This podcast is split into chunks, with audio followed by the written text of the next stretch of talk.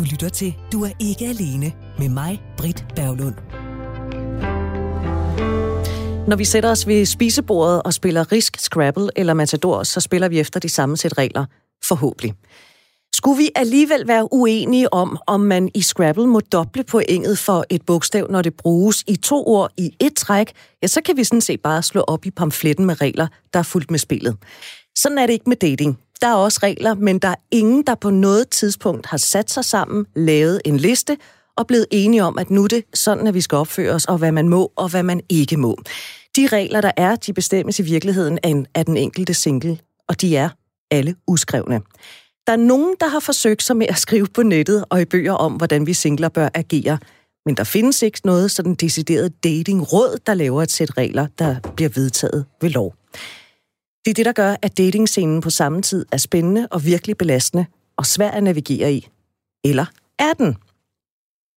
Her i Du ikke alene, der skal vi heller ikke lave et sæt regler, fordi vores ord, de vejer ikke tungere end alle andres. Men vi skal tale om, hvad der er god stil, hvad man skal undgå, hvad man skal tilstræbe, eller hvad det end kan være, når det kommer til hele det der dating. Vi laver en form for datingens ABC, og jeg har besøg af to personer, der begge øh, har været i længere forhold, men nu også er singler. Den ene, det er Nomi Hagelberg, der udfører præforskning, underviser og holder arrangementer om øh, poloamøri, har en øh, blog på nonmonogami.dk, og så har Naomi i foråret udgivet bogen, der hedder Poloamorøs spørgsmålstegn, hvor over 100 mennesker fortæller ærligt og åbent om deres møde med polyamori, og hvordan de fandt ud af, at de selv var polyamorøse. Der kan jeg forestille mig, at dating også har noget med at gøre. Det ved jeg ikke, det skal jeg i hvert fald spørge dig om, Naomi. Velkommen til. Tak.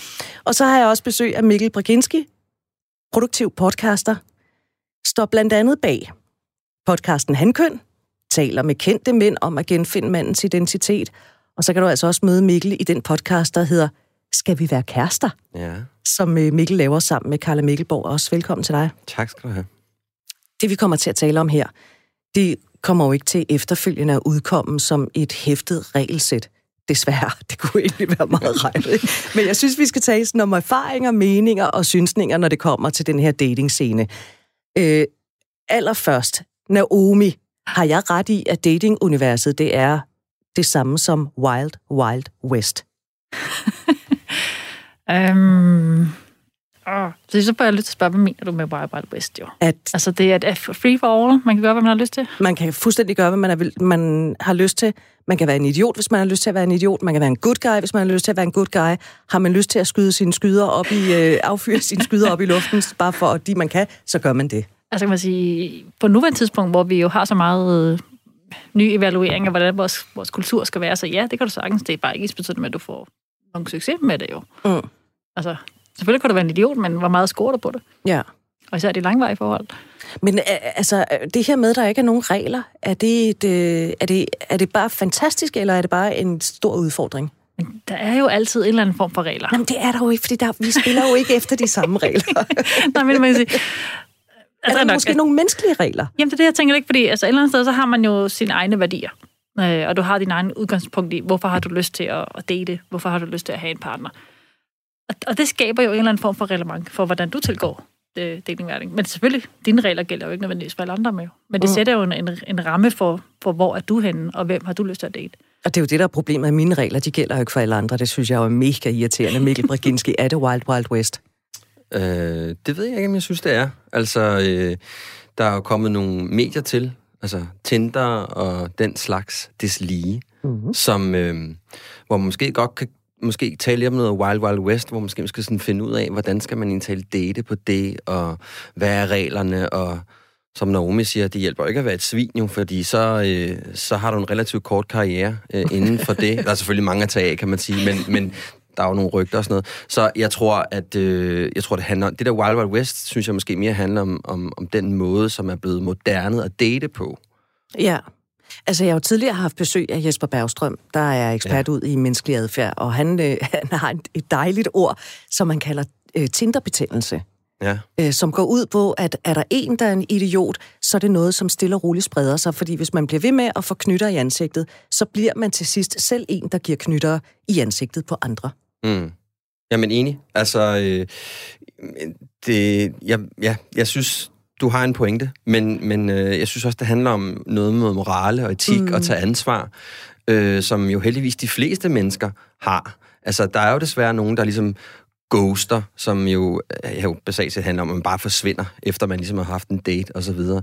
Øh, ja, eller bare det, man har lavet en aftale, men ja. ikke dukker op, ikke? Ja, øhm, og jeg kender da også mange, der har været på Tinder, hvor at de, simpelthen, de bliver simpelthen udmattet af det. Altså, det går ud over deres selvværd, og det går ud over deres selvtillid og alt muligt, fordi man, man sidder der, og man synes, det er gået super godt med Pernille. Øh, nu hedder hun bare Pernille i dag. Øhm, og, øh, og så hører man ikke mere fra hende. Altså, så der er noget omkring med, at det, jeg tror, det er, det, det der Wild, Wild Wild West handler måske i virkeligheden mere om en usikkerhed og en utryghed, der er omkring, hvad det egentlig er, man må og man ikke må. Og spørgsmålet er i virkeligheden ikke, om det, det er fuldstændig samme gældende regler, som der er i alle mulige andre steder, at man opfører sig ordentligt og taler pænt. Altså, det og kunne jo være dejligt, hvis det var sådan. Hvor hårdhudet skal man være, inden, øh, eller når man kaster sig ud i det der datingunivers? Altså, ja, Naomi giver den gas. Nå, det er det, jeg tænker, datingunivers er jo ikke bare datingunivers. Der er jo mange forskellige versioner. For eksempel blev Tinder nævnt. Ikke? Det er jo en måde at date på. Der findes også en masse andre apps. Øh, Skor, der taler du typisk på en lidt anderledes måde. Og så er der jo øh, diverse Facebook-grupper. Øh, øh, det er, at man kan prikke til hinanden på Facebook. ja, det er rigtigt. Gud ja, det er stadig en ting. Det, ja, ja det er jeg får den stadig en gang med dem. Okay. Bliver du prikket til? Det gør jeg, og det er så weird. Altså, Men jeg, prikker, jeg, prikker man så på, tilbage? Ikke? Jeg gør aldrig. Jeg, uh-huh. Hvis du ikke tager tale til mig, så er jeg ikke interesseret. Nej. Okay. Så, så det er sådan, at øh, du dræber dig selv, hvis du prikker til mig. Ja. Men med hensyn til at være hårdhudet, der skal man måske så lige tænke over, hvor det så er, at man opererer hen datingmæssigt. Om det er på nogle af de der apps, eller om det er på Facebook, eller om det måske er ude i virkeligheden. Ja, det var den sidste, jeg ikke lige nåede at sige. Ja. Hvad, hvad foretrækker du? Altså, jeg har jo droppet appsene. Jeg har en tendens til, at, at, øh, at, at jeg går på når jeg sådan bliver trængende i anførselstegn, så går jeg på alle mulige dating-apps. Øh, OkCupid typisk, fordi jeg er polyamorøs, så der er flere af dem der. Øhm, og så bliver jeg disillusioneret. disillusioneret. Jeg bliver irriteret over, at, hvordan folk er, og så dropper jeg det og siger, jeg skal overhovedet ikke date online, jeg skal kun møde folk in real life. Og så sidder jeg i min lejlighed og tænker, hvorfor møder jeg aldrig nogen mennesker? Hvorfor kommer det, forstår jeg ikke. På døren? jeg, jeg, jeg undrer mig også. Hver dag, når jeg kigger, jeg bor på tredje sal, når jeg åbner mit vindue og kigger ned til hoveddøren, så står der ikke en kø af mænd. Ja, det. Altså, det har jeg fundet ud af. Det gør der bare ikke. Øh, og så har vi jo så balladen. Hvor går man så hen? Ikke? Når Mikkel, du markeret. Nå, men øh, det er fordi, du siger det her med, skal man forberede sig, eller kan man forberede sig? Ja. Nu kan det godt have lige sådan rephraser det, du sagde. Men, men jeg tror helt klart, især hvis man går på sådan noget Tinder og deslige, øh, så tror jeg, det er en rigtig god idé lige at få afstemt med sig selv om, hvad man gerne vil, hvad man kan forvente. Også være ret tydelig, når man går ud omkring, hvad det er, hvad det er man står for øh, på det område der, fordi som jeg sagde før, altså jeg kender flere, der er kommet rigtig grimt til, sted, altså til skade, på de, på, især på Tinder. Nu, ikke, for nu har, lige fået, nu har vi fokus på det, men altså, det, det, altså, hvor jeg havde en kammerat, som altså, så en kvinde i længere tid, og så fra den ene dag til den anden fik han ligesom bare sådan en sms, hvor der så stod, tak, øh, men nej tak. Oh. Hvor man tænker sådan, jamen, det kan du sgu da ikke være bekendt at gøre. Nej. Altså, er du et menneske, eller hvad er det, der foregår? Så, så, så jeg tror, man skal være, man skal helt klart lige arbejde lidt med noget hård hud på albuerne, og hvor ellers der skal laves hård hud. Jeg tænker mm. også, fordi altså, vores samfund er stadig monogam. Vi har stadig en forventning om, at, at man kun har en kæreste ad gangen.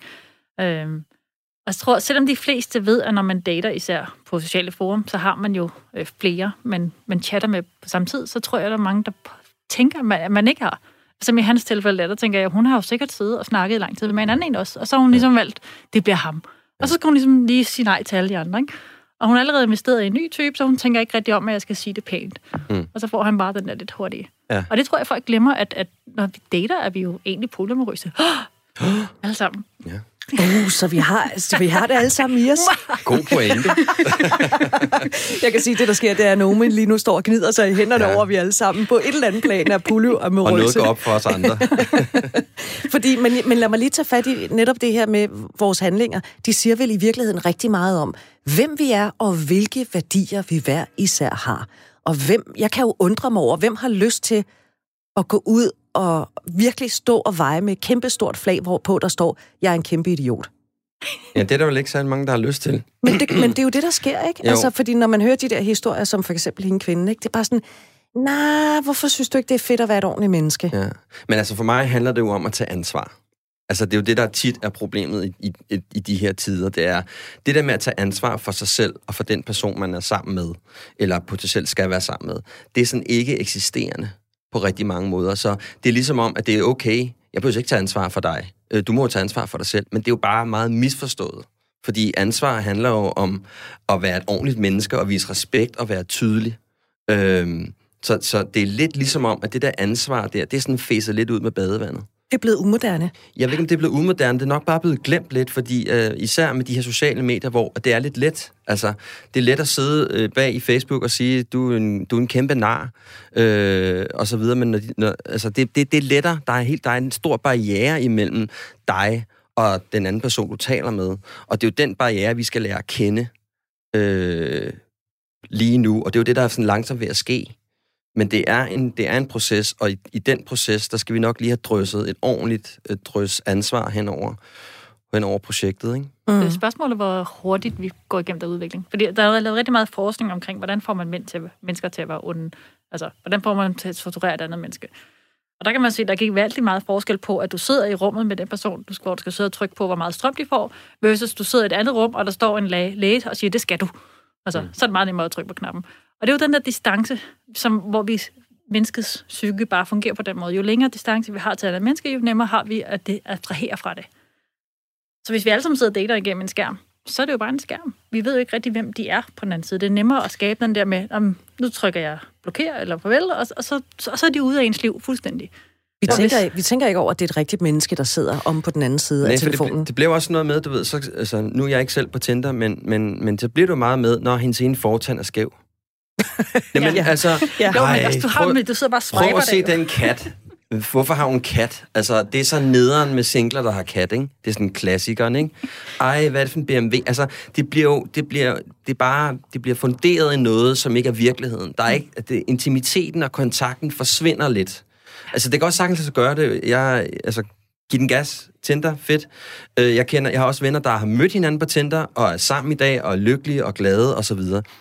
Jeg siger bare, at der er noget omkring en distancering af selvet i forhold til det her Tinder, som er problematisk. Ja. Øhm. Det, som jeg synes er spændende, det er, altså når jeg kigger på mine børn, de lever jo online. Altså, øh, min dreng har ikke så mange venner i sin klasse, men han har rigtig mange online, som han sidder og taler engelsk med, der bor i alle mulige steder i landet. Og det, jeg spekulerer på, det er, de unge mennesker, der vokser op online og har seriøse venner, ikke bare sådan nogle bekendte, men rigtige venner online, vil de tilgå det anderledes? Fordi de jo er vokset op med, at det er en nærkontakt. Mm. Dem der, du hører i dine høretelefoner på den anden side. Ja. Mm. Det bliver jo spændende at se. Altså, det var sjovt, fordi sådan, dengang far var dreng, ikke? øh, der var det sådan, at øh, der så du en. Og så fandt du ud af, hvad det var. Og så var det ligesom, ja eller nej, eller tillykke med det, ikke? Mm. I dag er det jo, som du selv siger, poloamorøst. Altså, ja. du ser fire på en gang. Du tråler ligesom hele et område og finder ud af, om er der noget her, der passer ind til mig. Altså, øh, og for mig er det jo sådan helt, hvad siger du? Altså, øh, ser du flere på en gang? Altså, øh, det, det er så sjovt at se. Jeg tror også, det er sådan, som du selv siger i forhold til med dine børn, jeg tror også, det er sådan en generation. Det er en helt ny måde at være til på. Øh, ja. Jamen, udbydet er jo gigantisk stort det må nu, man sige. i forhold til før. Ikke? Altså, det, det, jeg synes, det er så sjovt, når folk siger, ja, men I holder jo ikke særlig længe. Prøv at se gamle dage. Vores bedsteforældre var gift i 50 år. Ja, men ned i det. Altså, det tror jeg ikke, de gjorde. Der er jo rigtig mange af de der kvinder, der jo bare var der, fordi ja. pengene kommer derfra. Ikke? Hvor, hvad skulle de ellers gøre? Ikke? Jo, der kunne det være interessant at så tage nogle af de mange ægteskaber fra for 100 år siden, og så sagde, hvis vi nu havde det med 2020, hvor mange af dem ville reelt blive skilt? Øh, og lurer mig, om mange. den ikke vil holde skilsmisseprocenten, som vi ser i dag. Altså, fordi vi har jo ikke det behov for, at vi, øh, vi skal være sammen. Ja. Øhm, og er det også derfor, at vi har de der mærkelige krav på en øh, uskreven liste? Nu nævner du selv, Mikkel, det her med, så har hun fandme en skæv øh, fortand. Hvad, hvad går det ud på? Ikke? Eller en kat, eller han er, øh, han er håndværker. Hvad fanden skal jeg bruge det til? Jeg kan da ikke være sammen med en håndværker. Oh, altså, hvad, har store muskler. Hvad, hvad, hvad, hvad sker der med vores krav? Altså, øh, at man bliver... Man, der, man får ikke en chance. Man kommer jo aldrig til fadet og får lov til at vise, hvem man er, hvis man bliver i forvejen øh, valgt fra på grund af enten det, man laver, eller øh, den måde, man ser ud på. Har du krav, Naomi? Ja, helt klart. Det tror jeg, alle mennesker har. Øh, for ellers ville man jo være sammen med hvem som helst. Det vil sige, alle sammen med, med racisterne og de pædofile og de what have you, derudaf. Øh, så vi har alle sammen krav. Det er bare et spørgsmål, hvor kravet er henne, hvor vi sætter grænsen. Ja. Øhm, og, det, og derfor jeg, i forhold til det, du sagde før, det, altså der, hvor jeg ser udfordringen, øh, som jo medfører, tror jeg, at, at vi omstrukturerer vores tilgang til mennesker anderledes, det er jo det der gigantiske store udbud. Der er jo masser at vælge imellem. Øhm. skal jeg lige finde ud af at sige det. Øhm. Så det gør jo, når der, at, at, at den skæve tand og den mærkelige kat øh, og bilen, man ikke interesserer sig for, at, at man kan sige, jamen dem kan jeg jo bare sortere fra, fordi der er bare nogle andre. Det, som jeg til gengæld tror, der skal at dem, der har, hvor deres grænse er meget høj, at der, at der er de her 10 krav, og de skal bare 100% være opfyldt, de vil jo sidde og swipe i årtier. Og på et eller andet tidspunkt, så tænker de jo, det her, det fungerer ikke. Jeg finder jo aldrig den der perfekte. Og enten så bliver det depressiv, og så sidder de jo så bare og spiser chokolade derhjemme. Øh, eller så begynder de at sætte deres krav ned, eller møder folk i en anden kontekst, hvor de lærer folk at kende først, og så bliver de til relationer senere hen. Ja. Altså, jeg har da også på et tidspunkt øh, endt med at være kæreste med en, hvor jeg bare sådan, det er slet ikke min type. Altså, det kan jeg slet ikke. Det er overhovedet ikke øh klip til seks måneder senere. Ej, du er simpelthen bare så dejlig. Jeg synes også, du er. altså, men fordi at man lærer mennesker at kende, når man mødes med dem, og lige pludselig så er det ikke fortanden, eller øh, overvægten, eller den grimme bil, eller øh, mm. den profession, man har, der gør sig gældende. Øh, burde man i virkeligheden, øh, altså hvis man nu, fordi det, øh, jeg går, nu taler vi Tinder, men det er også Tinder er sådan forholdsvis stort. Der er rigtig mange, sige. der er på Tinder. Ja. Burde man i virkeligheden forsøge at swipe lidt mere til den rigtige side, altså til højre, og sige, interessant, interessant, interessant, ikke interessant, interessant, interessant, interessant. Jeg, altså, jeg tror, det, altså, det der med de der lister der, ikke, de, de, de er ret farlige. Ikke? Mm. Altså, fordi... Øhm, altså, jeg er helt med på, at... Altså, jeg taler jo meget sådan, når man har... Jeg har nogle ufravigelige krav til de relationer, jeg gerne vil ind i. Og så har jeg nogle behov. Og, der, og jeg synes, der er en stor forskel mellem de ting. Det vil sige, ja. der er nogle grundlæggende ting, som jeg har brug for i forhold til... Øhm, øh, hvad jeg har lært, hvad jeg har erfaret, og hvad jeg har mærket på min egen krop. Det vil sige, jeg har brug for at være sammen med en, hvor at vi kan have nogle dybe samtaler. Jeg har enormt brug for, at der er en stor sårbarhed, for eksempel imellem øh, min partner og jeg. Jeg har brug for, at der ikke bliver råbt og skrejet. Der er nogle ting at sære. der er nogle grundlæggende ting, jeg har brug for. Jeg har brug for, at der generelt er en ja-hat, som jeg kalder den. At der er en positiv interesse i at flytte sig et andet sted hen. Så, har jeg, øh, så er der selvfølgelig nogle æstetiske ting, man godt kan lide eller ikke kan lide. Men så er der en liste, jeg har, som er totalt op til debat. Altså, så når jeg går ind og møder en, et, et andet menneske, helst en kvinde, øh, så, øh, så er det sådan, at jeg mærker efter, hvad er det for en energi, hun har. Hvad, hvad, hvad er det, der er her? Er det let? Er det tungt? Hvad er det? Og så er det ud fra det, jeg arbejder.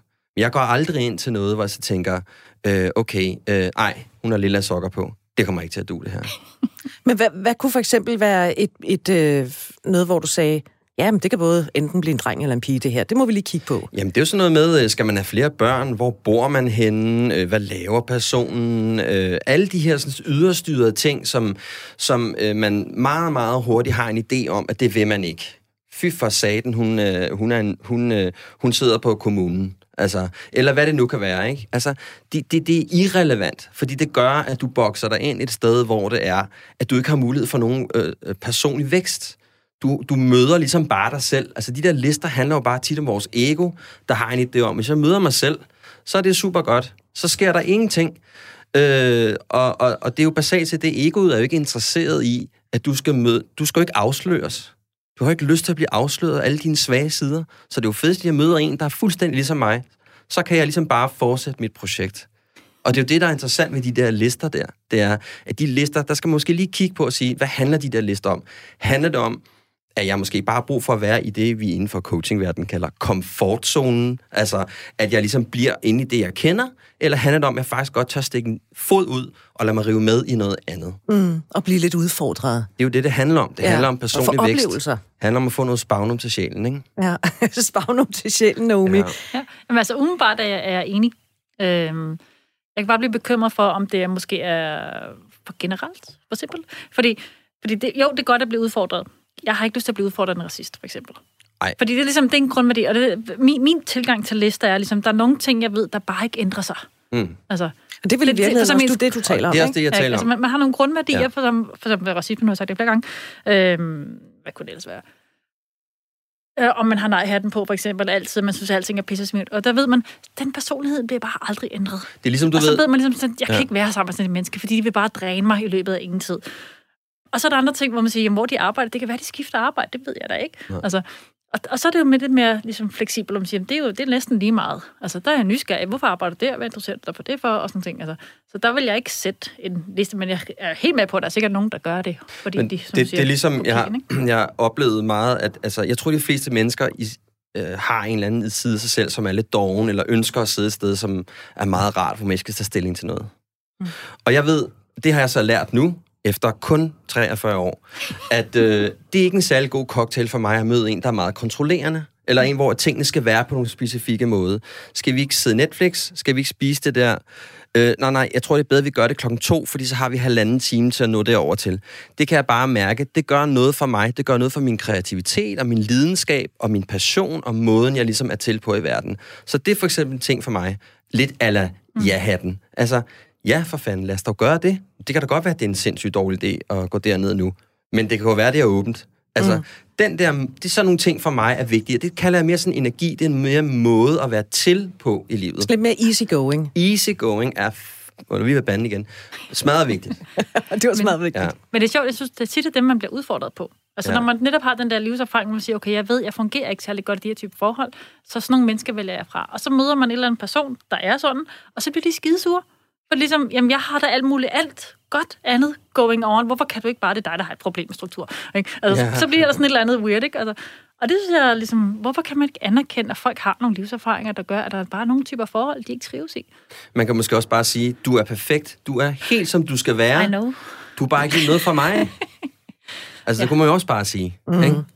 Fordi så pisser jeg ikke på din sukkermad. Ja, sige, det er ikke dig, det er mig. Ja, ja men, men, det, men det, det er jo meget interessant, fordi der var en, der sagde til mig her forleden dag, hvor hun sagde sådan, hun, har ligesom fået, hun har kun blevet afvist én gang, som er ret fantastisk, ikke? Øhm, og hvor, hvor, person, hvor manden havde sagt til hende, prøv at høre, du er lige som du skal være. Du er perfekt, du er dejlig, du er alt muligt. Ja, det er bare ikke lige noget for mig. Så, altså, så det kan godt være, it's not you, it's me, men det er jo faktisk rigtigt. Og det er en meget fin måde at sige det på, synes jeg bare. Jo, det er sgu også lidt nemt, ikke? På en eller anden måde. Jo, men, Men- det er jo rigtigt, fordi det handler jo ikke en skid om, hvem, hvem hun er. Det handler om, at han har nogle behov og nogle Ja. ting, han har brug for. Og, og dem, dem føler han ikke, han kan få opfyldt. Så skal han jo ikke gå over og sige til hende, du skal desuden være mere kontrollerende, eller du burde have mere styr på det. Det er jo irrelevant for mm. hende. Ja, det har du fuldstændig ret i. Ja. Vi skal, vi skal også tale om det der med, når så man ligesom kommer ud på den date, fordi det er datingens ABC, og jeg, jeg, det, jeg synes selv, det er topstressende, det der. Men inden vi når dertil, så skal vi altså lige have svar på et spørgsmål, og jeg vil gerne bede om et svar på et spørgsmål, som er lige så omdiskuteret øh, som spørgsmålet om, om mænd må have sokker i sandalerne. Og jeg, jeg starter med dig, Mikkel Brakinski. Må kvinder tage initiativet? Altså når vi taler om heteroseksuelle. ja, selvfølgelig må de det. Det er da klart. Hvorfor, hvorfor er det en selvfølge? Jeg har hørt mænd sige, at de føler sig kastreret. Ja, men ved du hvad, så bliver jeg nødt til at sige, at så skal den mand lige til at kigge lidt på, hvad, hvad, hvad vil sige at være en mand i dag. Og for eksempel lytte til Hankøn-podcasten. Øh, hvad hedder det? Øh, fordi det, det, er jo, det er jo absurd. Det er jo en meget gammel måde at se verden på. Det er jo klart, der er ikke nogen, der har lyst til at være sammen med en, et, om det er en mand eller en kvinde, der er super styrende. Men det, jeg synes, det er det, der er så tiltrækkende at møde en kvinde, som siger, hey, prøv at høre, jeg synes, du virker mega sød. Har du ikke lyst til at gå ud med mig på torsdag? Så vil jeg sige, det synes jeg fandme er fedt, du siger det. Det vil jeg Seriøst? gerne. Ja, 100 procent. Sagde Det du ikke engang, at du godt kunne lide at jagte? Men det har ikke noget med det at gøre. Jeg kan også godt lide at jagte, men det, det ene, synes jeg, jeg synes ikke, det ene udelukker det andet. altså, jeg, jeg har da oplevet nogle gange, hvor der er en, der kommer over til mig og sagt, du virker simpelthen så sød. Øh, har du lyst til at gå ud og drikke en kaffe i dag? Så det har der 100% lyst til. Det, men jeg synes, der er, en, der er en, altså alt med måde. Ikke? Så det er jo klart, du har ikke lyst til at være sammen med en kvinde, øh, eller en, en kvinde har ikke lyst til at være sammen med en mand, der styrer alting. Vi skal have det her at spise. Du kan godt lide rødvin, ikke? Vi skal have det der. Det er jo ikke på den måde. Mindre de til DS. Ja, det er sådan en anden historie. Men, men, øh, men, men, men så, så jeg synes, det er en meget, meget gammeldags måde at se det på, og jeg synes, at øh, manden måske i, da, i det tilfælde burde lige få en lille kigger på sig selv og sige, hvad er det egentlig, der gør mig til en mand? Er det sexet, når kvinden peger på dig, så siger, jeg synes, du er virkelig interessant. Dig kunne jeg godt tænke mig at lære at kende. Ja, det synes jeg er så fedt. Jeg oplever, at mænd bliver... Oh, Kom bare, Naomi. jeg vil bare sige, jeg oplever nogle gange, at mænd bliver intimideret. Hvis man går sådan meget Ja, præcis. frontalt hen, så bliver det sådan lidt... Altså, ikke det, altså, der er helt klart, jeg møder også dem der, der er sådan lidt... det er altså min rolle at skugge det her, ikke? Nu må du ikke det, man kastrere mig, ikke? Øh, men jeg møder også andre, hvor de siger, de gerne vil, og så gør man det, og så bliver de sådan helt perfekte, og ved ikke rigtig, hvad de skal gøre, og, og, og, og så er den ligesom bare skudt ned derfra, ikke? At de ved ikke, hvordan de skal håndtere det, når det virkeligheden sker. Men det, det synes jeg, altså det er da lidt ærgerligt for dem, for ja. de går der glip af noget, hvor at det ikke er dem, der hele tiden skal være proaktive på tingene. Altså der er ikke noget værre for mig at være i en relation, hvor det er, at det er hele tiden mig, der skal have skoene på og skal sørge for alting. Det er da redselsfuldt. Jeg vil da gerne være sammen med en, som kan, kan vise mig fra starten af, at den her person har da det, der skal til for også at kunne hjælpe mig og gøre noget for mig. Fordi altså, jeg, synes, det, jeg synes, det er trættende at det hele tiden skal være mig, der skal gøre noget. Men hvis mænd bliver intimideret, kan det så ikke være fordi, at de er blevet ligesom, øh, de er vokset op med fortællingen om, at det er jo manden, der skal tage initiativet, øh, og så kan det godt være, at de tænker, at det kunne også være meget rart, hvis hun gør det, og når så kvinden gør det, så bliver de sådan et, øh, hvordan er det, det bliver forventet, at jeg reagerer nu? Ja, fordi vi taler ikke nok om det jo. Nej, det gør vi jo virkelig så, så de hører bare den der, nå ja, men kvinder også, jamen det er fint, og så, og så gør det det. Så de har jo aldrig sagt, og hvad skal du så gøre, når kvinden mm. så tager ind? Hvordan skal du reagere på det? Og jeg har det har også... de jo ikke tænkt videre over. Mm. Jeg har jo også været levende nu i, i 47 år i fortællingen om, at manden skal tage initiativet. Så derfor kommer jeg jo heller ikke til at tage initiativet. Så vi skal jo i virkeligheden bare have det udbredt, at ja, kvinder må gerne. Det er jo en, det er jo en kulturel ting. Ja. Altså, vi, og igen, jeg tror også, jeg har jo været her et par gange i dit, i dit program, og jeg tror også, måske, jeg på et tidspunkt nævnte den der pæskule mandemanual fra 1956. Ikke? Mm. Altså, den bliver nødt til at blive opdateret. Vi bliver nødt til at kunne sige, altså, øh, selvfølgelig er der nogle steder, hvor det er rart, at manden tager fat, og, og, og kvinden tager fat. Der skal være plads til, at vi kan vige for hinanden. Men at, at, at manden ligesom har den holdning, at det er ham, der skal gøre det, altså det synes jeg godt nok er lidt, øh, det synes jeg er lidt skørt. Nu har vi sat udgangs... Eller hvad hedder sådan, noget, øh, hvad hedder sådan en uh, udråbstegn, udråbstegn ved den. Ja. Jeg har besøg af Mikkel Braginski og Nauma Hagelberg. Vi uh, laver uh, en form for datingens ABC, uden at det overhovedet bliver uh, hugget i granit, desværre. Mikkel, men uh, vi skal tale om den første date. Jeg har hørt nogen sige, at man skal betragte den første date som en jobsamtale. Du har sagt til mig, at det skal man ikke. Man skal se uh, daten som ens borddame eller bordherre. Ja. Hvorfor? Jamen, fordi det handler om, det er, jo, det er jo min optik, det handler ikke om, at du møder et andet menneske, og så skal der ligesom laves en forhandling. Nå, vil du gerne det? Øh, øh, du vil gerne bo i hedehusene, okay? Hvor mange børn vil du gerne have? Øh, hvad tænker du egentlig tale om øh, atomkraft? Altså, det bliver... Hvad dine gode og svage sider? Hvad dine gode og svage sider? Ja. Du skal nævne tre ting om dig selv, du synes, der er dårlige. Hvad er det så? Altså, det, det, det, det, det, det, det gør, at du får en meget rigid kasse, en meget rigid rum, sat rundt om dig. Så de der lister, de bliver virkelig sat i spil. Og vi har lige talt om, at de der lister der, de er måske ikke så, de er ikke så fede. Mm.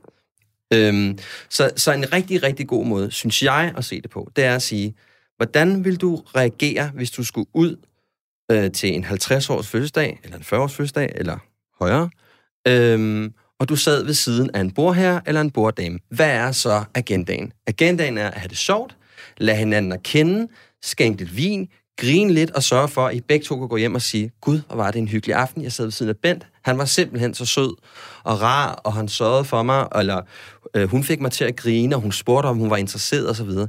så det er i min optik ekstremt vigtigt, at de første dates er afslappet, og det handler, at man skal se det som en, en borddame-bordherre-situation. Naomi, hvad siger du til det? Jobsamtale helt... eller en bordherre? Jeg er helt enig øh, i, i, hvad, hvad Mikkel sagde. Øhm, fordi det, altså, hvis du kører til jobsamtale, så bliver det jo sådan en liste-check. Altså, det, så... det er jo der, hvor man også virkelig kan føle at man falder igennem, når det er, man siger, jeg kunne faktisk godt tænke mig at bo i hedehusene, og man kan se, okay, det faldt ikke i god jord. Præcis. Ja. Og jeg, vil så, jeg vil så til, hvis man er snedig, så sørger man for, at man ikke mødes på en café, men man går ud og laver et eller andet. Fordi undersøgelser viser, at mennesker, der laver noget sammen, udløser nogle hormoner, der gør, at vi bliver knyttet til hinanden. Så mm. lad være med at mødes på en café og sidde ned. Gå ud og gå en tur, om ikke andet. Ja. Og den vil jeg gerne lige gribe fat i, fordi jeg havde for nylig besøg af Daisy Løvendal, der udover at være forfatter, også er parterapeut og sådan en personlig rådgiver. Hun sagde, med hensyn til dates, at hun synes egentlig, man skulle prøve at øh, glemme alt om de der caféer en lørdag aften, og hvor man sidder i sit stiveste pus, men sige, øh, hvad siger du til, at vi mødes, jeg skal til fodbold på tirsdag, så kan vi mødes, øh, når jeg kommer fra træning, og så kan vi spise noget pasta. Mm. At vi skal være bedre til at lukke hinanden ind i vores hverdagsliv. Hvad siger du til det, Naomi? Altså allerede så tænker jeg, åh gud, hvad nu hvis så lader man slet ikke kan mere, så skal man sidde og spise en hel middag sammen. Og jo, man kan være Nå, men så, høflig, nå, men, jamen, så kan man bare sige, prøv at høre, vi mødes efter fodbold. Øh, lige, jeg, jeg skynder mig i bad, og så mødes vi til en kop kaffe. Ja, men jeg vil så hellere sige, at vi mødes nede i byparken, og så går vi en tur. Ja. Mm. Og så kan den blive super kort, fordi man mærker, at det her det fungerer ikke, eller man ender med at gå en halvanden times tur, ja. og man får snakket om alt muligt, og man næsten ikke kan sige farvel. Men er det okay? Altså, kan du se, at det kan give mening, at man mødes øh, en helt almindelig random mandag eller onsdag efter keramik? Det er det, jeg plejer at gøre. Især efter keramik, vil jeg sige. ja, din lille frækkert. Ja, lidt. godt at lige lidt i Patrick Swayze i den. Men øh, altså, jeg, jeg, øh, jeg, synes, jeg synes også, man skal huske på, at det handler selvfølgelig også om, at man er ude efter at lede, man er ude at lede efter en partner jo. Ja. Så, så øh, det, det vi er enige om. Agendaen er, at vi skal finde ud af, om der er noget. kan vi ikke komme udenom. Nej, jeg er enig med Naomi. At, altså, jeg ved ikke lige, om jeg havde lyst til at starte en date med, at hun sad i en, øh, en god joggebuks og øh, lugtede lidt af halv. Altså, det er jeg ikke sikker på, at det var fint. Eller det var måske ikke fint, det var ikke det rigtige ord. Freudian slip.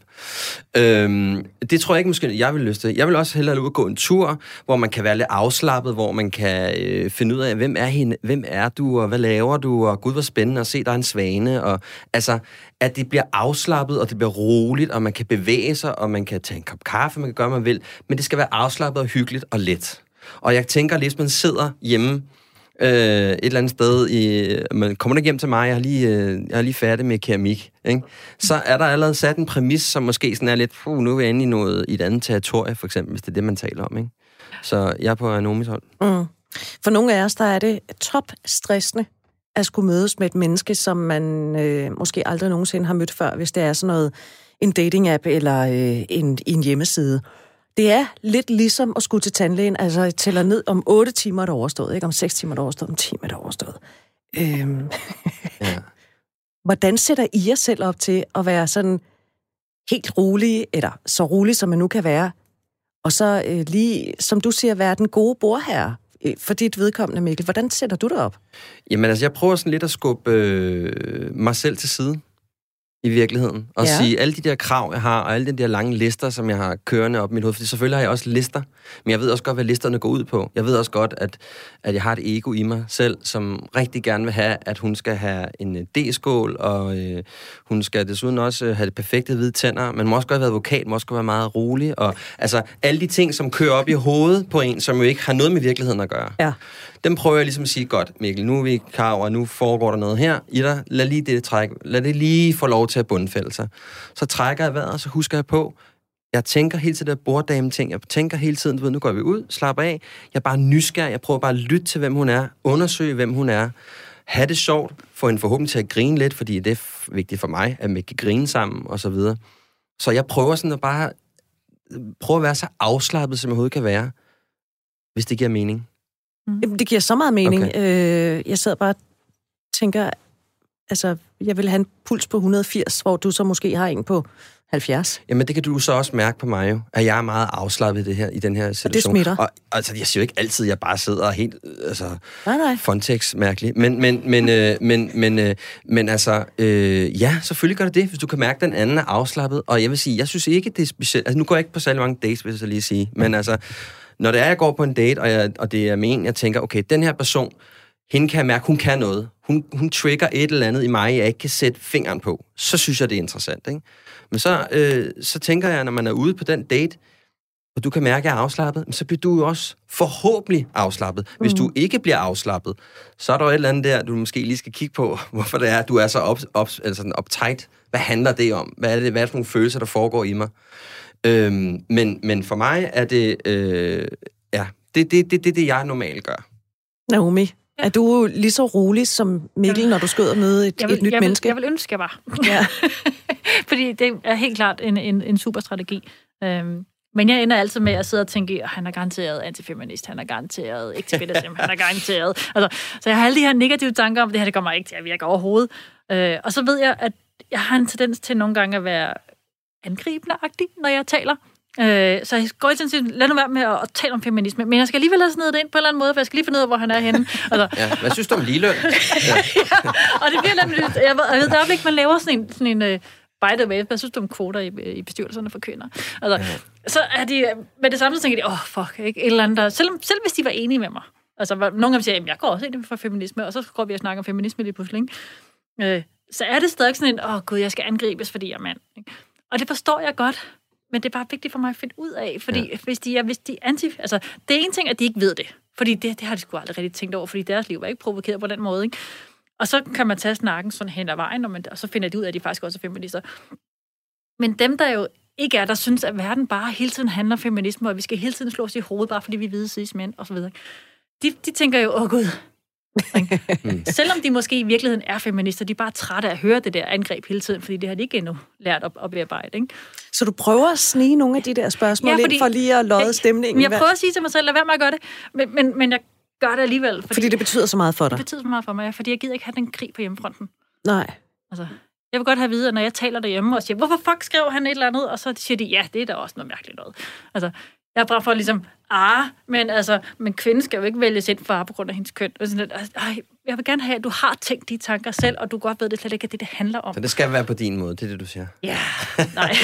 ja, fordi så tænk, jeg, jeg kan ikke lade være med at stå og tænke, om du i virkeligheden er på jagt efter en som dig selv, som Mikkel ja. talte om for ja. hvad, 10 minutter siden eller et eller andet. På ja. nogle punkter, ja. Jeg vil godt have, at der er nogle af vores Men er det ikke sådan, du lige bliver udfordret lidt? Jo, på nogle andre steder. Jamen, det kan, men det synes jeg er fair nok, at du har sådan, det, det, det, det, det emne, det gider jeg simpelthen ikke diskutere. Jeg gider ikke sidde med en eller anden øh, mandchauvinist, der ja, øh, skal poppe en bajer op, for ellers ja. øh, er du ikke en god kvinde. Altså, det kan jeg jo sagtens forstå. Jeg synes, vi har krig, vi har krig nok, og det føles altså som krig nogle gange, online, og man, lige når man våger at skrive noget som helst. Bare du bruger ordet feminist. Men hvor tit møder du nogen, der er... Altså, hvor tit møder du en, hvor du tænker sådan, øh, øh, hold kæft, en mand chauvinist? Er det tit? Er det det? er det det? jo, men Nå, problemet er, jeg tror, at grund til at møde det så tit, det er fordi, at det er ikke noget, mænd tænker over. Nej. Mange af dem behøver ikke at gå ind i de der universer, hvor de sidder og diskuterer. Jeg er jo medlem af alle mulige feministgrupper, så jeg sidder jo og snakker om ting, og når der kommer et eller andet avisopslag, så skriver jeg jo også et eller andet i den kontekst. Det er så integreret i min tankegang, at, at det sprøjter ud alle mulige steder, hvor jeg, hvor jeg er. Mm. Så det vil slet ikke være en mulighed? Mange mænd behøver jo slet ikke at have de tanker. De kan jo bare leve deres liv, altså, og så undgår de jo bare alle de der forer, fordi altså, algoritmen hjælper dem jo frem til, at det er ikke det, de interesserer sig for, så hvorfor vise dem det? Så de bliver jo aldrig konfronteret med de der ting. Og når de så møder mig, så bliver det sådan helt, what? Og så skal de til at tage, tage stilling til en masse ting, de overhovedet ikke har overvejet. Og så mm. sidder jeg og tænker, åh, nu skal jeg være læreren.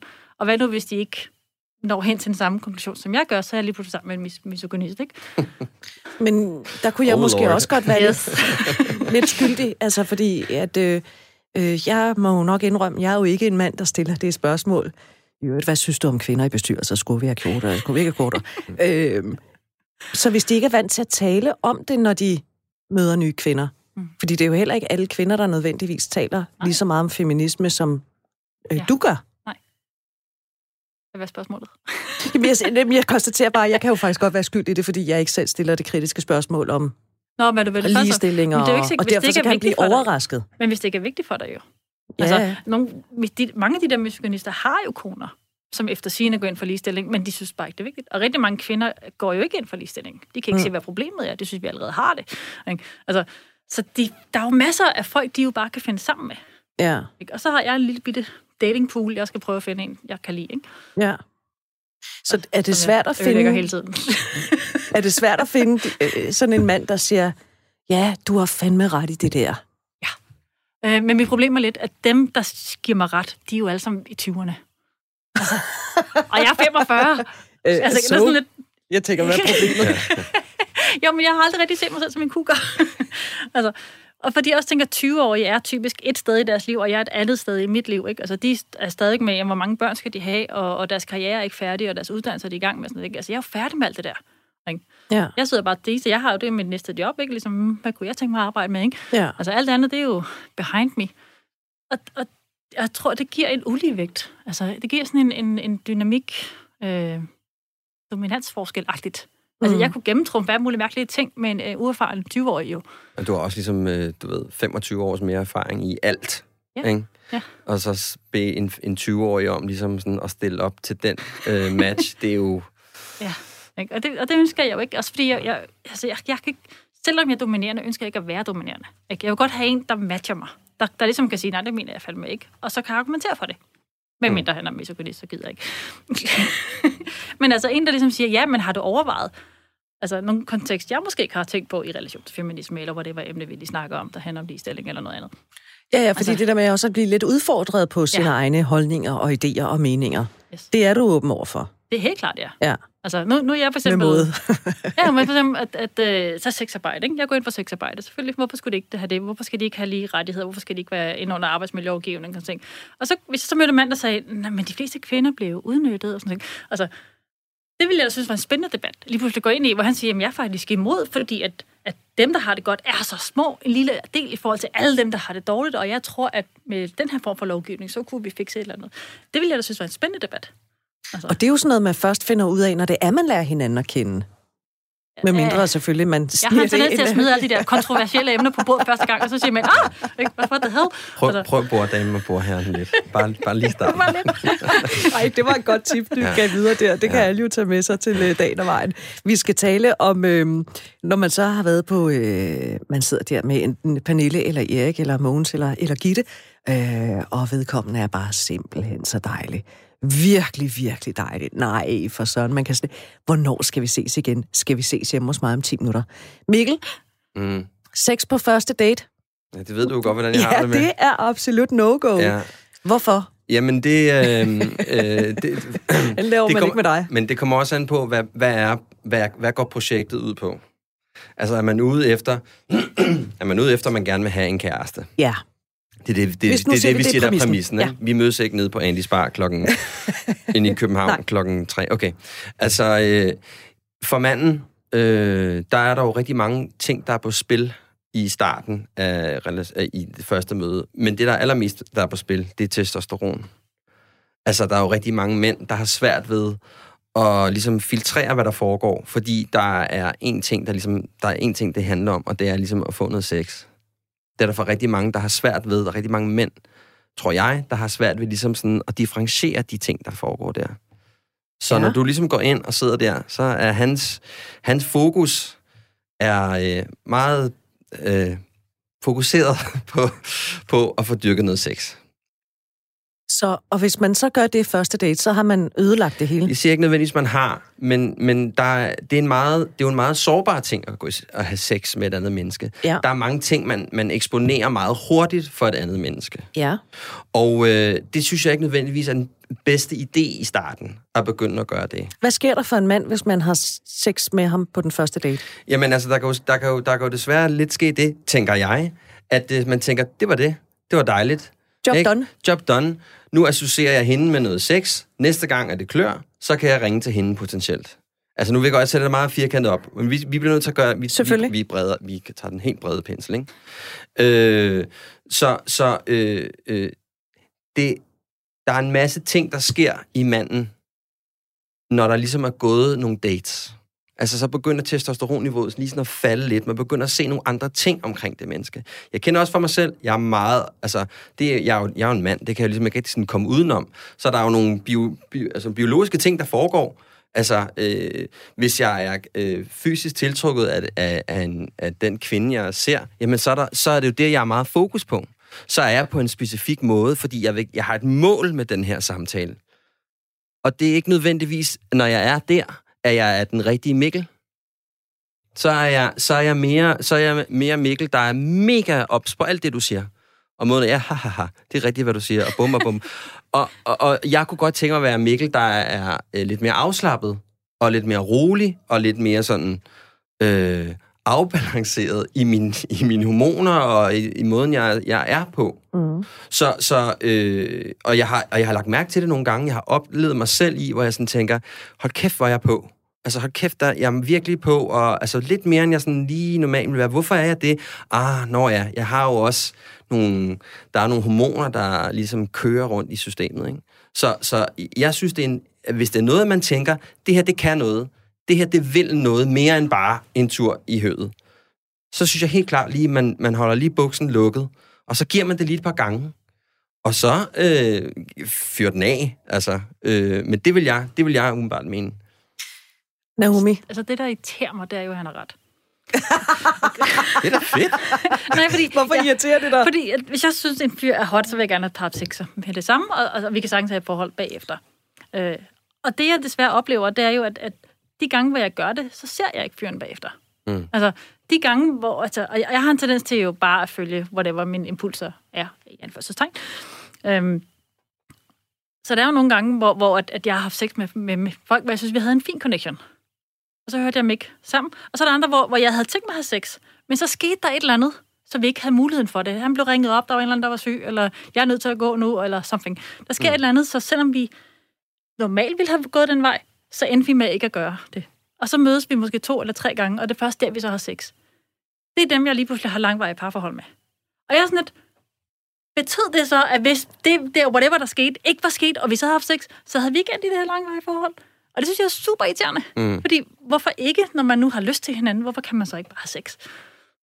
Og det kan der så åbenbart være en helt biologisk forklaring på, jeg, hvorfor man ikke kan. Jeg tror simpelthen, det er så banalt, som at når jeg skal ud med Naomi, så er mit testosteronniveau bare højt, fordi jeg vil gerne lave flere af mig selv.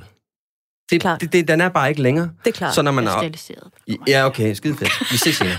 Hvad hedder det? Øh, øh, så det vil sige, at når jeg nu er klar over, at det er det, der kører, hvorfor fanden tager jeg så ikke, hvorfor fanden er jeg så ikke opmærksom på det? Det, det, det, det, det, det, det er lidt mærkeligt, at øh, folk ikke tænker det, øh, siger jeg så lige pludselig.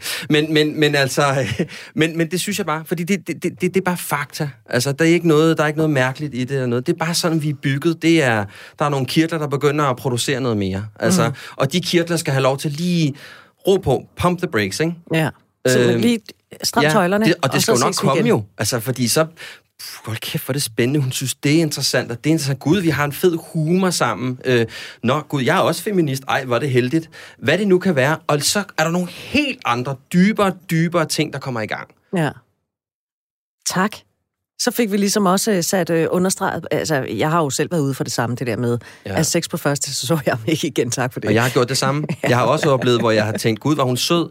Så er vi endt op i seng første, først, efter første date, og så har jeg ligesom kunnet mærke, øh, at der var noget, der kom, nogle, der kom noget ud der, som jeg øh, sådan følelsesmæssigt ikke sådan lige havde styr på, og det ja, blev var, lidt mærkeligt det, det, det hele lige pludselig. Ja. Og så var det, og så, ej, og så kan det måske virkelig være, at jeg har smadret noget, der kunne have været rigtig vigtigt. Mm. Men jeg vil godt udvide det. Du lytter til Radio 4. Jeg kom med den med. Ja, det er fordi, jeg tænker, jeg, jeg taler meget om sex generelt, for det er mange af mine profiler handler om, om sex. Og jeg oplever rigtig tit, når jeg er ude med, med sådan en fyr første gang, at, at for mig er sex vigtigt, så jeg bringer det gerne på bordet, og så kan vi sidde og snakke om det. Og der oplever, de fleste gange oplever jeg den samme reaktion. Alting handler lige pludselig kun om sex. Altså, og de kan slet ikke snakke om noget som helst andet. Man kan ikke komme til at skifte mening, og så, eller emne, og så lige pludselig snakke om noget, hvad de laver, eller whatever man kunne finde på at, at snakke om. Alting er kun om sex. De bliver sådan helt indsporet. Så, så måske skal man, altså, man må ikke have sex med første gang, men man må heller ikke snakke om det. Jo, det synes jeg da godt, man kan, men, men, men, men altså, som, igen, det er den, hvis man nu har, hele tiden har den der bordherre, borddame-tanke, du vil jo ikke sidde ved siden af, af, af tante Berit og sige, Nå, det er, de der lange fingre, de kan nok bruges til noget, var? Øj, hvor kan du dog lige... Øj, hvor du slubrer der. Altså, det, det, det, det, det, det vil man jo aldrig gøre. Så det er også bare noget at gøre med, styr dig lige lidt træk lige vejret, se lige, hvad der, er, der foregår. Fordi jeg kender godt det der, så begynder det pludselig kun at handle om sex, ikke? Om jeg var lige der, nå, var du derhen, nå, der er også mørkt. Altså, det, det bliver, det hele kommer til at handle om det projekt. Mm. Og ja, det er jo, vi er alle sammen enige her i rummet om, at sex er abstrakt vigtigt for en relation. Øh, det er jo ligesom det, der differentierer, om vi er venner, eller, eller om vi er kærester. Eller, altså, der, det, det, jeg synes, der er, det, jeg synes, det er ekstremt vigtigt i hvert fald. Ikke? Det skal bare sættes på banen på det rigtige tidspunkt. Det virker bare så sexnegativt.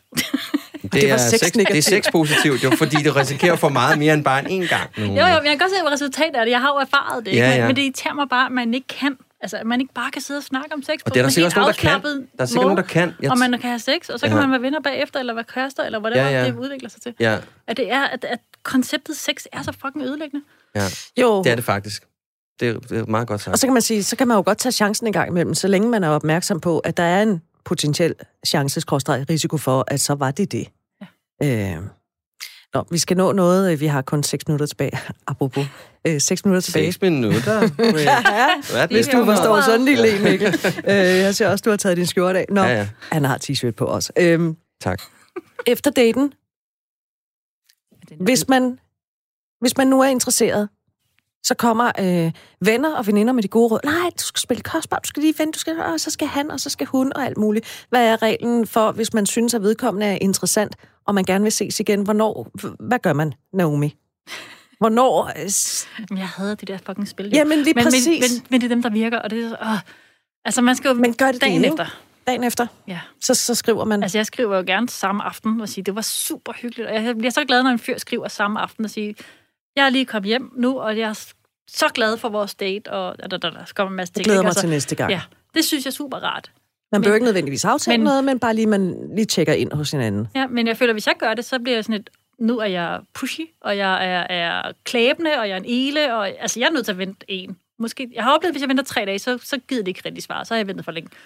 Åh, oh, gud, jeg, kan- ej, jeg kan godt høre det der. Det, altså, hvordan navigerer vi i det her? Hvad, hvad, hvad siger dine gyldne regler, Mikkel? Jamen altså, så kommer det der fine ind sårbarhed jo. Ikke? Tør man i virkeligheden at vise noget af sig selv, Ja. som, som potentielt gør, at du investerer noget, og du får ikke det igen, som du har lagt ud i poolen. Du i risikerer faktisk også at få et nederlag. Ja, jeg gør øh, præcis det, som øh, Naomi øh, potentielle øh, en eller anden partner der har gjort. Altså, jeg siger dig, hvordan jeg har det. Altså, og hvis hun ikke kan være i det, men så er det jo hendes problem. Altså, så skal du måske heller nej. ikke være sammen med hende. Altså, jeg, jeg gider ikke spille. Jeg er alt for gammel til at spille alle mulige spil. Åh, oh, forfriskende. Så, så, så det er jo bare at sige, prøv at høre, det var skide spændende at møde dig, og ved du hvad, jeg godt tænke mig at lade dig bedre kende. Du skal måske ikke at sige, jeg elsker dig, og skal vi tage til Torino, men man, måske, man kan måske lige dial it down, og så sige, men selvfølgelig skal man sige, hvad man har det. Og selvfølgelig tænke på, at man taler med et andet menneske, man lige har mødt. Måske skal man ikke starte med at sige, Stella, I love you. Måske siger man bare, øhm, Ja, Hvorfor ikke bare spille? Det er jo dejligt forfriskende, også for en selv at spille med åbne kort, i stedet for at gå og putte med det. Og man må sige sådan her, er vi ikke alle sammen interesserede i at finde ud af, hvad det handlede om? Er vi ikke alle sammen interesserede i at få et svar? Mm. Og, og, og hvis du kommer hjem og siger, nej, nej, nej, det vil jeg ikke have noget med Gapu, er det alt for tidligt, så må man sige, okay, men så er der måske noget dig, du skal kigge på i forhold til, hvordan du reagerer, når et andet menneske kommer og viser dig sårbarhed. Fordi du lukker den anden person ned. Du kan også godt sige, ved du hvad, det var også rigtig hyggeligt at møde dig. Øhm, du behøver jo ikke at sige, jeg har ikke lyst til at se dig igen, eller sige, øh, altså, der er jo plads til, at man bare siger, tak, jeg synes, det var hyggeligt at møde dig. Det er jo fint. Og så kan man så sige, jeg vil gerne møde dig igen, eller hvad man nu har, men sov lige på det, ikke? Altså, lad være med at tage en beslutning lige efter daten. Og, og hvad man nu har, hvis nu man har det sådan, at man tænker, åh, jo, det var meget hyggeligt, men altså, det er sgu ikke lige noget for mig. Hvordan giver man det der øh, afslag på en ordentlig, redelig måde? Øh, fordi jeg synes jo, der er dem, som aldrig lader høre fra sig igen. Mm. Jeg synes jo faktisk, at man skal prøve at gøre sig lidt umage for at være et ordentligt menneske, så sige, øh, vil du være tusind tak, men nej tak, ikke noget for mig. Hvordan gør man det? Altså, jeg, jeg har det sådan, at det, altså, man tager bordet, og man siger tak for mad. Ikke? Altså, og det, jeg mener med det, det er, at du efterlader aldrig nogen i et eller andet, øh, hvor man ikke ved, hvad der foregår. Nej. Du selvfølgelig tager du ansvar for, at du lige... Det her menneske har gjort sig klar og taget pænt tøj på, måske får lavet negle og glædet sig en hel uge til, at I skulle mødes nede på øh, Café Dudelut. Altså, så du kan da ikke tillade dig ikke at gøre det. Og selvfølgelig siger du, ved du hvad, det var skide hyggeligt at møde dig. Øh, jeg kan bare mærke, at jeg, den var der ikke lige for mig, men det var, jeg var rigtig glad for at møde dig. Hvad, hvad er der ligesom at vinde? Altså, du, du vinder jo kun på det. Mm. Men kan man sige det allerede efter en date, Naomi? Sige, mm, tak, men nej tak. Ja, det synes jeg godt. Man kan, godt Kan man godt Ja. Jeg ved, altså, der er kort tid efter, jeg møder, møder folk, så ved jeg godt, om jeg vil have sex med dem eller ej. Og det er ikke betydet med, at det er det samme, som jeg vil have et parforhold med dem, eller ej, fordi det kræver meget mere at vide, øh, interaktion, at vide, om jeg er interesseret i en parforhold eller ej. Men da jeg har en tendens til at starte med sex, så, så, det, så ved jeg det med det samme. Altså, så, så hvis jeg ikke har en seksuel interesse, er jeg så interesseret i at gå i gang med at starte et, et parforhold, hvor den der gnist kan det er ikke der. komme? Jo, og det gør det jo tit i, i kraft af venskaber, har jeg jo oplevet. Ja. Øhm, eller tit og tit, det er så meget sagt. Men, men det kan det godt. Øhm, men jeg ved ikke, alt det arbejde for at finde ud af, om man kan blive til et parforhold, hvis, hvis der, interessen bare ikke er der første gang. Alt i livet er vel arbejde på Ja. en eller anden måde, Mikkel. Ja. Jamen, jeg, jeg, jeg har det sådan, at øh, fungerede det 50 procent, Ja. så tager du en tur til. Okay. Så det vil sige, hvis du sidder og tænker, hold kæft, mand, den her person, hun er bare, det er slet ikke mig, eller han, eller hun, hvad det nu er. Øh, men hvis du sidder med en fornemmelse og siger sådan, okay, der var noget, der var interessant, der var virkelig noget, så har du altså også en mulighed for at gå tilbage og sige, ved du hvad, du sagde noget i går, eller i forgårs, eller sidste lørdag, jeg synes, det var rigtig spændende, kan du ikke prøve at fortælle noget mere om det? Og det er vel også, fordi man sidder jo i den der lidt akavede situation. Man er måske ikke helt sig selv, Nej. og man er lidt op at støde. Næste gang man mødes, der er man må, måske lidt mere rolig, og kan tage nogle af de der lidt ja, federe og du har samtaler. tænkt lidt over, hvad der har foregået, og så Ja. ja. sagde du det, og hvad mener du egentlig med ligeløn? For at tage rolig ting, ikke? Nå, men altså, Hvad skal det nu gøre Jamen, for? det, det, det, det er ekstremt. Altså, man bliver nødt til, at der er plads til, at det uperfekte kan være der. Fordi det uperfekte er det interessante. Det perfekte er super uinteressant. Og virkelig, virkelig, virkelig kedeligt. Absolut. Datingens ABC, mine damer og herrer, præsenteret af Naomi Hagelberg og Mikkel Briginski. Der er gået 55 minutter. Vi kunne Tak sagtens for- have taget en time til, ikke? Men det Ja. kunne vi sagtens. Ja. Øh, det kan godt være, at vi skulle lægge sådan en, øh, en, et program mere i, i banken. Det tror jeg næsten, vi skal. Tak fordi I ville komme og dele ud af det. Og øh, så vil jeg bare lige sige, at øh, som altid, så er du altså velkommen til at skrive, hvis du har kommentarer eller noget andet. Ikke alene, snabelag radio4.dk. Programmet er produceret af Pibesource Productions for Radio 4.